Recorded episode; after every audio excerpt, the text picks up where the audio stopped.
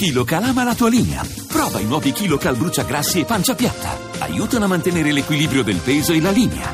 KiloCal, da Pulpharma in farmacia. Bene, allora, grazie a Giovanna Botteri, nostra corrispondente Rai di New York. Giovanna, grazie ancora e buonanotte. A voi, grazie. Buona serata. Eh, eh, sull'unità abbiamo l'articolo poi anche di Francesco Starace l'amministratore delegato dell'ENI, Stillwater, il futuro è, dell'Enel, chiedo scusa, il futuro è green, l'energia del futuro sarà sempre più verde, l'Italia può giocare un ruolo fondamentale a livello globale, lo dimostra l'impianto ibrido di Stillwater che abbiamo inaugurato ieri in Nevada insieme al Premier Matteo Renzi. Un trionfo del Made in Italy tecnologico che sperimenta soluzioni nuove nelle quali siamo i migliori al mondo. La centrale coniuga nella stessa area geotermia, solare fotovoltaico e termodinamico, la prima al mondo nel suo genere. Il ruolo pionieristico della geotermia per Enel nasce nei primi anni del secolo scorso con gli impianti di Larderello in Toscana. Datevi a vedere i soffioni poraciferi se passate da quelle parti. Se ci portate i vostri bambini rimarranno sicuramente a, a bocca aperta, ma anche voi adulti, eh perché è davvero interessante se non li conoscete. Poi l'avvenire, Renzi serve petrolio e si riaccende il duello sulle trivelle. Il manifesto, il PD si divide sul referendum, ma in tv già invita all'astensione. L'opinione, anche le trivelle dividono il PD. La linea dell'astensione al referendum sulle piattaforme petrolifere decisa da Matteo Renzi diventa l'occasione per una nuova frattura con la minoranza interna decisa a sostenere le ragioni del sì. Il sole 24 ore, Renzi nelle rinnovabili, noi leader, ma il petrolio serve, a Enel Green Power, maxi gara in Messico, quindi queste inaugurazioni in Nevada e poi l'Enel Green Power ha vinto anche una, grande ga- una gara molto importante in Messico.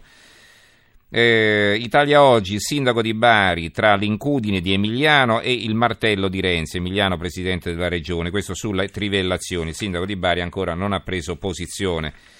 La Gazzetta del Sud, eccellenze italiane, il Premier inizia dal Nevada, missione negli Stati Uniti.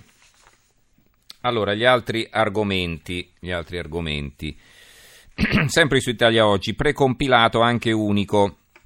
10 milioni di contribuenti, oltre ai 20 milioni del 730, dal 15 aprile troveranno online la propria bozza di dichiarazione predisposta dall'Agenzia delle Entrate.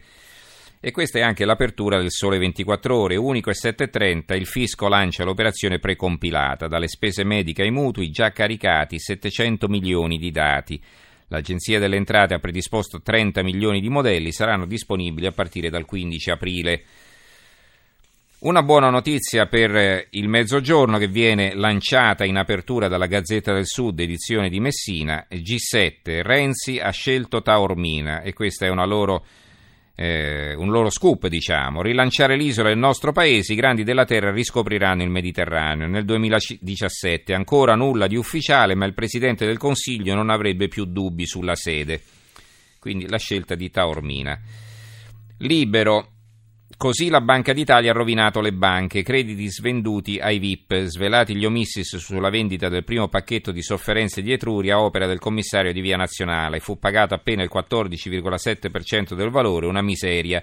Il guaio è che ora quella cifra di riferimento imposta dall'Unione Europea a tutti i nostri istituti. Una questione tecnica ma comunque importante sul eh, Fatto Quotidiano. Domani la Confindustria sceglie il suo nuovo presidente, ma chi comanda è sempre Emma Marcegaglia, ansiosa di salvare dai debiti il gruppo di famiglia. Sotto un altro titolo a centropagina, il fratellino della Boschi, 27 anni, già assunto alla Coop Rossa CMC. Pierfrancesco è ingegnere civile, prima sei mesi di formazione, poi subito il contratto a tempo determinato, ma il direttore generale della cooperativa Muratori e Cementisti di Ravenna assicura non c'è nulla di strano, aveva ottimi voti, mi pare si sia laureato con 106 su 110 all'Università di Bologna, non è stato raccomandato. Il giornale. Banche rimborsano solo un truffato su tre, forse oggi il decreto che sblocca i soldi per gli obbligazionisti, ma mancano 180 milioni. Il governo non sgancia tutti i soldi. Una notizia che mi pare ritroviamo anche sul manifesto, poi se mi capita sotto tiro ve lo confermo, e eh, qui sul giornale. Per il Giappone finisce oggi il dopoguerra, dimentichiamo l'immagine pacifista che ci siamo fatti del Giappone, scrive Francesco Leone Grotti, da 70 anni a questa parte. Nel sollevante gli effetti della seconda guerra mondiale sono definitivamente svaniti perché per la prima volta dal 1945 le sue forze di autodifesa potranno intervenire in guerra all'estero.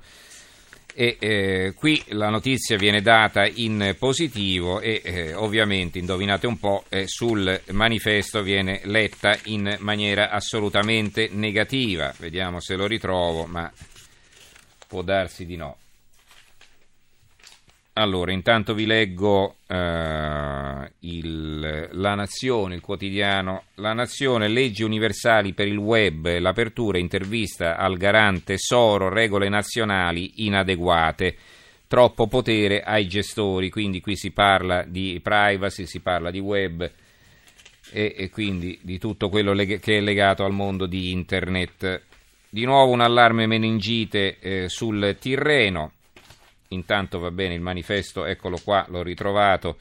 Elmetto al Premier Abe, Tokyo può intervenire militarmente all'estero. Questo era il titolo di cui vi dicevo sul manifesto. Il Tirreno, meningite grave, una donna, Santa Croce, a 58 anni, a Santa Croce, una donna appunto colpita dalla meningite. Un altro caso in eh, Toscana. L'Unione Sarda, ricordate ieri, l'altro giorno avevo parlato del grande successo eh, del turismo, insomma, nel periodo pasquale.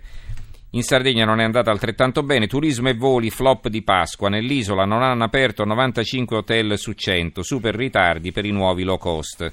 Non c'erano abbastanza voli in sostanza. La Nuova Sardegna, un'altra denuncia in apertura, sindaci nel mirino ci lasciano soli, dopo gli spari di Belvì parlano gli amministratori vittime di attentati, lo Stato ci ha abbandonati. Atti intimidatori, la Sardegna a numeri da record e l'Anci chiede un vertice al Ministero. Il governo venga a Ferrara, scrive la nuova Ferrara, gli azzerati della vecchia Carife pronti al confronto.